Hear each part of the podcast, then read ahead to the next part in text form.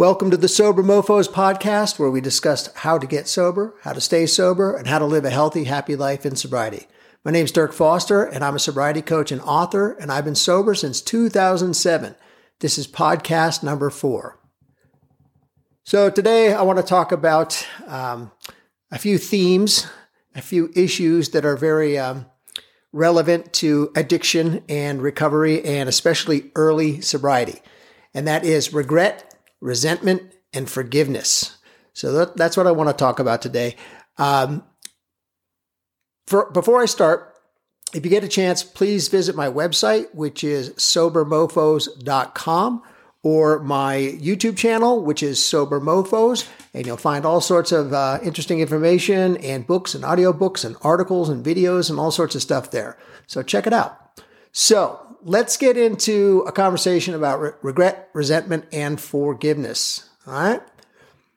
When I first got sober, I found it incredibly difficult to let go of the past. I spent most of my waking hours thinking about what was and what could have been. Why did things turn out the way they did? Why did I make certain decisions? Why did I let this person into my life or that person into my life? Why did I hurt someone I loved? Why did they hurt me? You know, why did I spend so much time in self destructive pursuits? Why didn't I pay more attention to the red flags when they first started appearing? You get the point. The list of regrets was endless and haunted me day and night. A big part of recovery for me was the sorrow I felt because of the poor decisions I had made and the lifestyle I had pursued. you know, it, it made me sad and angry to think about what could have been and the, pet, the potential I had sacrificed in aimless pursuits. It wasn't supposed to turn out this way, right? My life was supposed to be epic and triumphant, not small and broken. By this stage in my life, meaning when I first got sober, I was supposed to have all the cash and prizes. I was supposed to be one of the winners. I was supposed to have a fat bank account. I was supposed to have a big house. I was supposed to have a wife and children. I was supposed to have fame, fortune, adulation, blah, blah, blah.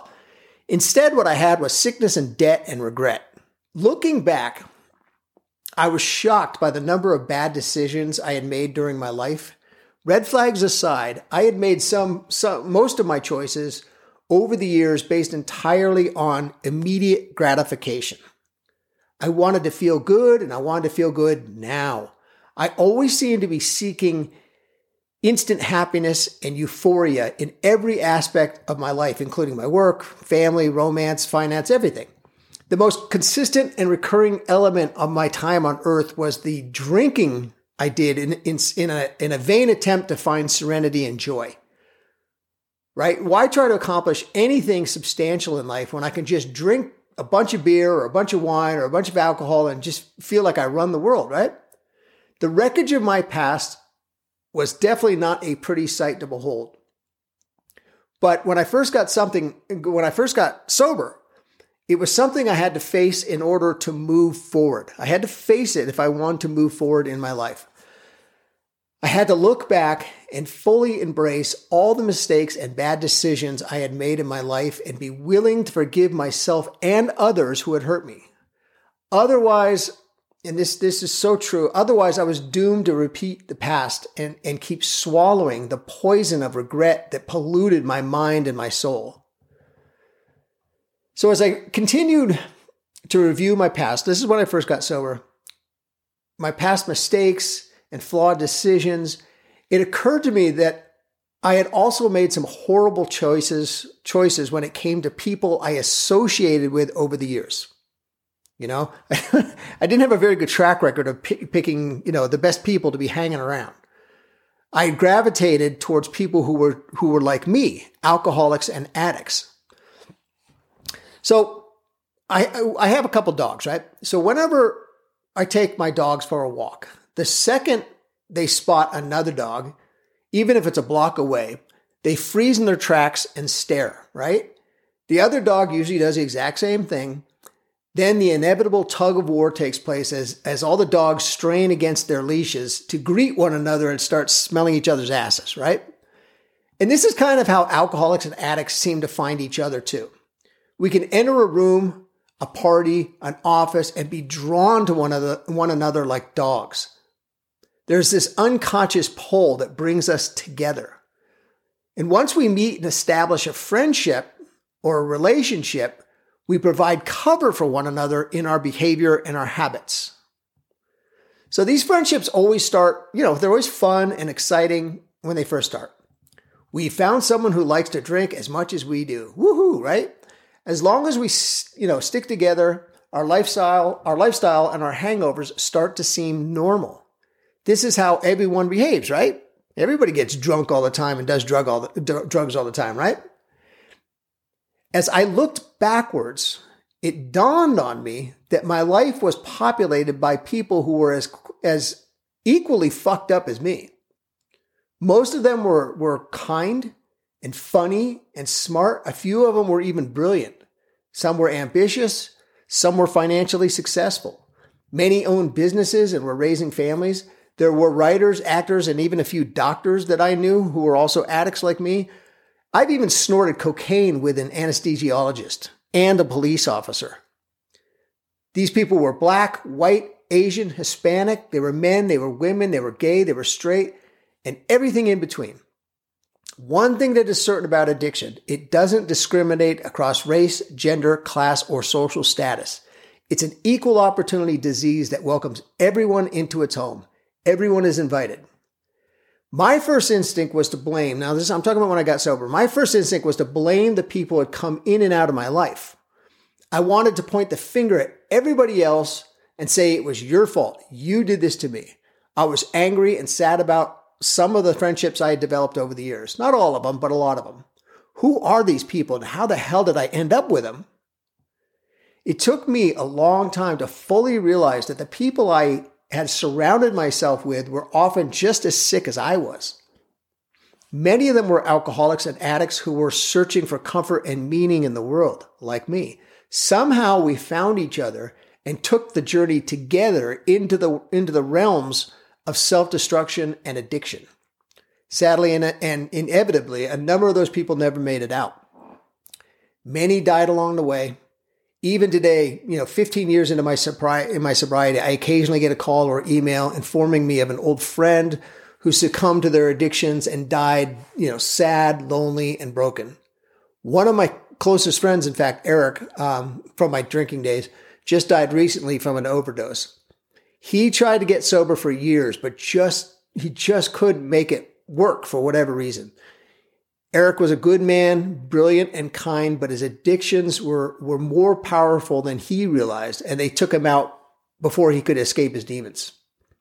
So, one of the great things about 12 step programs, um, the 12 step program I joined to get sober, sober, is that I began to meet people who were trying to improve their lives by getting clean and healthy. Um, I was now surrounded in, in my program uh, by survivors who were after the same thing I was a life free from addiction and filled with possibility and hope.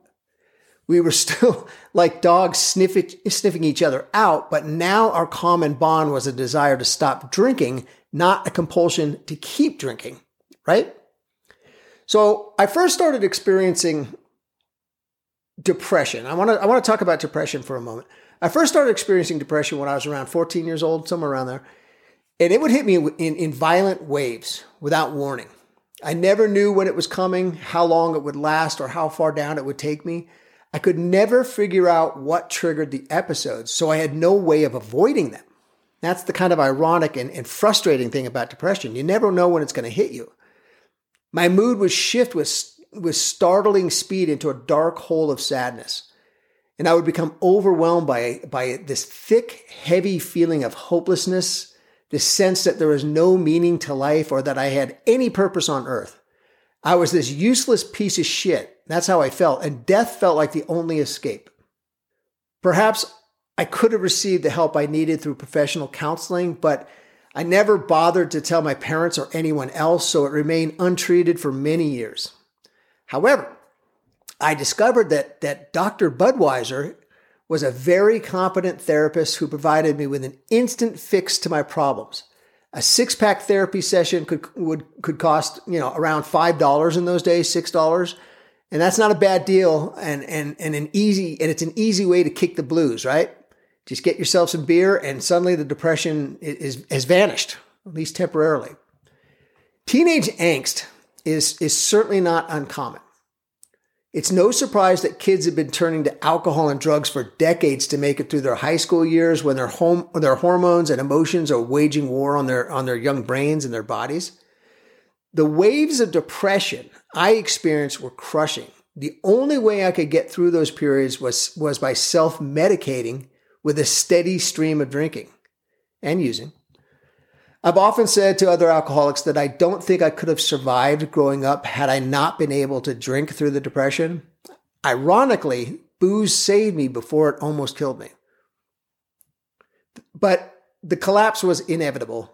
I had been regulating my feelings with booze for so long that my ability to control my, emotion, my emotions was almost non existent once I got sober.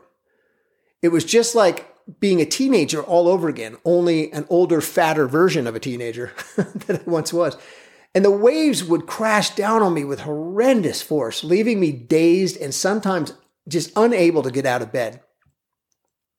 And I often wanted to return to the bottle for relief when I first got sober. I would be at home doing nothing but lying in bed watching TV for days on end, never leaving my apartment. And I wanted to drink, but I didn't want to drink, right? I wanted to drink, but I didn't want to drink. I knew I needed to get to a meeting, a 12 step meeting, but at that stage, I still hated going to meetings. And that would change eventually. I'm talking about the early days and weeks and even months of my sobriety. I, I, I hated going to 12 step meetings, which is not uncommon. And I knew I should call my sponsor for advice or a sober friend, but I hated the idea of asking another person, especially another guy, for help all the time. I should leave my apartment I would tell myself, go outside for fresh air, but the idea of hearing birds and feeling sunlight just repulsed me. Eventually, the depression would lift, of course, but sometimes it would last only a few hours, sometimes a few days. Once I was able to crawl out of bed, I knew what I had to do. I had to do one of two things either call a sober friend or go to a meeting. One of the most challenging and dangerous stages of early sobriety is the inevitable crash that comes and it almost always does. It seems to happen to most people I've met in recover. We all go through a period of intense sadness and sorrow as we begin to rebuild and repair our lives. For the first time, perhaps ever, we're learning how to absorb and process emotions, anger, depression without the aid and comfort that booze used to bring to us. We're learning how to deal with life on life's terms, life on life's terms. It's a hazardous period, and many people don't make it through without going back to the bottle. Over the last 15 years of my sobriety, I've learned to cope with my depression in healthy and productive ways. It never went away entirely. I, will be honest. I still get depression from time to time. And I've accepted the fact that I am always going to experience bouts of depression. That's just the way it is. But I handle these, episodes, these episodes, the, I'm sorry, but how I handle these episodes has changed dramatically. Exercise, meditation, prayer, going to a meeting are usually all I need to do to lift myself out of the dark hole. I've learned to identify their arrival early, the onset of, when I say their arrival, I mean the onset of depression early and can fix the problem before it overwhelms me. But in those early days of my recovery, the, the, the waves were absolutely brutal.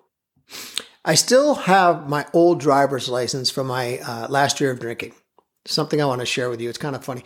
Occasionally, I pull it out from my sock drawer to look at it as a reminder. So, in the photograph, my usually narrow face is round and red with a thick double chin.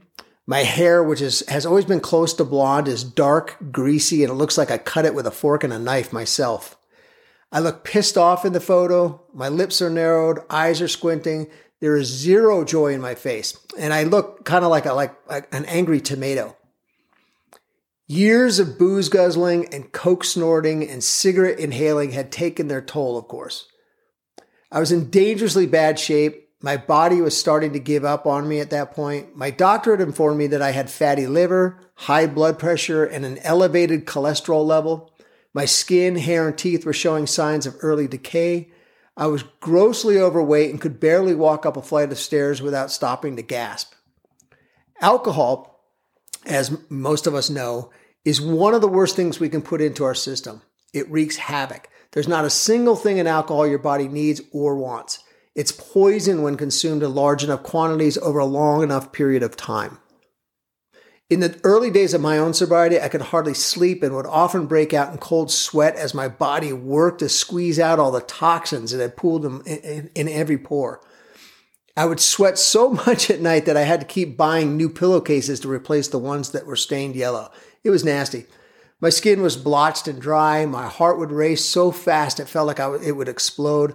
I suffered from anxiety and paranoia. My stomach was in constant agony. I had horrible pain and discomfort in my belly morning, noon, and night. There were times that it was almost un- unbearable. I would curl up on my couch and moan from the pain.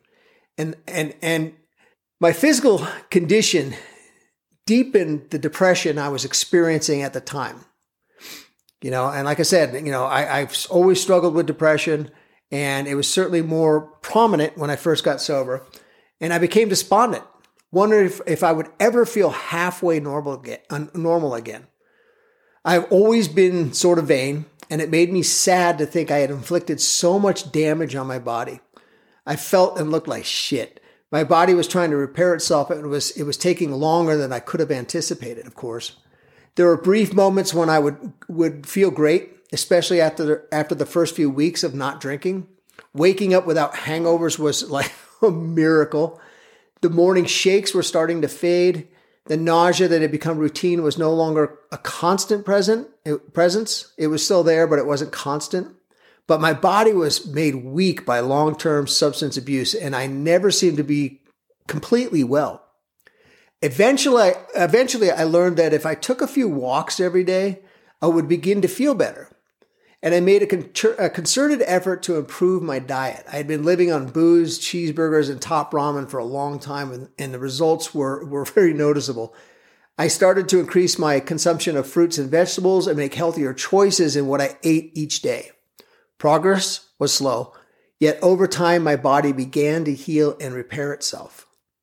Whenever I was feeling particularly low or unmotivated, all I had to do was pull out my driver's, driver's license to get a quick reminder of where I had been just a short time earlier. A sick, angry f- tomato.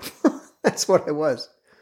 Also, when I first got sober, I spent a lot of time thinking about the numerous m- mistakes of my life, which I, I talked about earlier um, in this podcast. Where did it all go wrong? How did I fuck things up so badly? Reviewing the records of my past, I noticed a recurring issue that appeared throughout my life terrible relationships.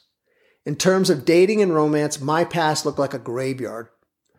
All of the relationships I had been in were started either at bars or parties fueled by cocktails. It was astonishing to realize that I couldn't identify a single one relationship, a single one that hadn't involved alcohol from the outset.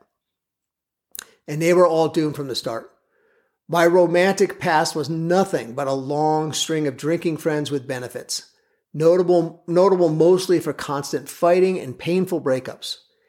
And each of these relationships started out fun and exciting, but quickly dis- dissolved into insults, manipulation, cheating, screaming, lots and lots of screaming. All these years later, I swear my, my ears are still ringing from all the screaming I used to do in relationships, all the screaming that was directed at me, too. And I assumed I would never experience a calm, peaceful relationship built on mutual respect and trust.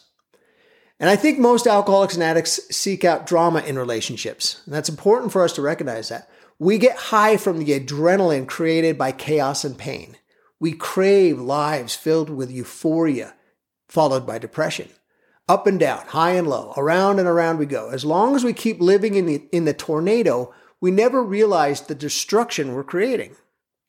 And as I started working, you know, working on my own sobriety, I began to review a lifetime of broken relationships, and it was a pathetic view to behold. Like many people, alcoholic or not, I had clung to the idea that if I could just find the right person, the one, then all my problems would be solved. I wouldn't have any more worries. My existence on earth would finally matter once I found the perfect mate or spouse. The love of another person would validate me and cure me. It had never dawned on me that to be in a healthy, loving relationship, I needed to be a healthy, caring person instead of a raging, self centered alcoholic, right? It took a long time to realize that the search for the one who could save me was futile and pointless. Seeking validation from another person was no different than seeking comfort from a bottle of vodka. I was searching outside for something that needed to be fixed inside. And, and, until I could find validation and happiness from within, I was doomed to keep repeating the same patterns in every part of my life. I was filled with resentment and sorrow for the past I had created. I wanted relief for the pain in my heart, the emptiness that seemed to follow me everywhere I went. And that brings me to the topic of resentment. There's a saying that I learned in early recovery resentment is like swallowing poison and waiting for the other person to die. Resentment is like swallowing poison and waiting for the other person to die. One of the most important things I came to realize in the early stages of my sobriety was that, that I had accumulated, accumulated an enormous amount of resentment towards the people in my life, past and present. Whether it was friends or girlfriends or employers, employers or family members or the local coffee shop barista, I had recorded and retained every insult, betrayal, and slight that had ever occurred over my lifetime. And I wanted to blame everyone I had ever encountered for everything that had gone wrong in my life. I'm not to blame, you are. I held on to resentment and self pity like a shield, a way to, to, to, deflect personal responsibility for my own actions. But the truth was, I had been swallowing as much resentment as booze over the years, and both had been poisoning me. So I'm going to talk about something step four in, in the in the 12 step program I'm in. And, and, and, and I always say this, if you don't get sober in the 12 step program, that's perfectly fine. Get sober any way you can. I just happen to got, get sober in the 12 step program. So I talk about it sometimes. So step four in AA is known as the resentment step.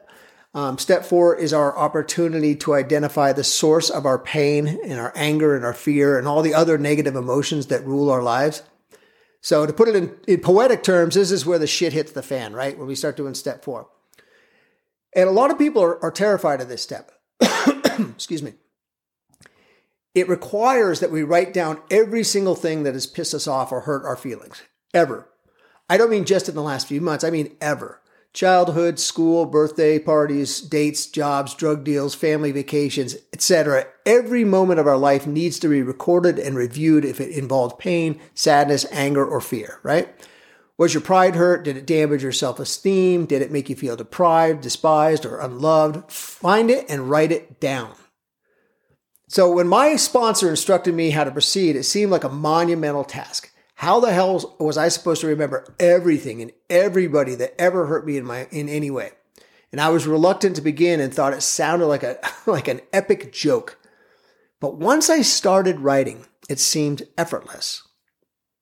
I filled page after page of perceived wrongs that had been inflicted upon me.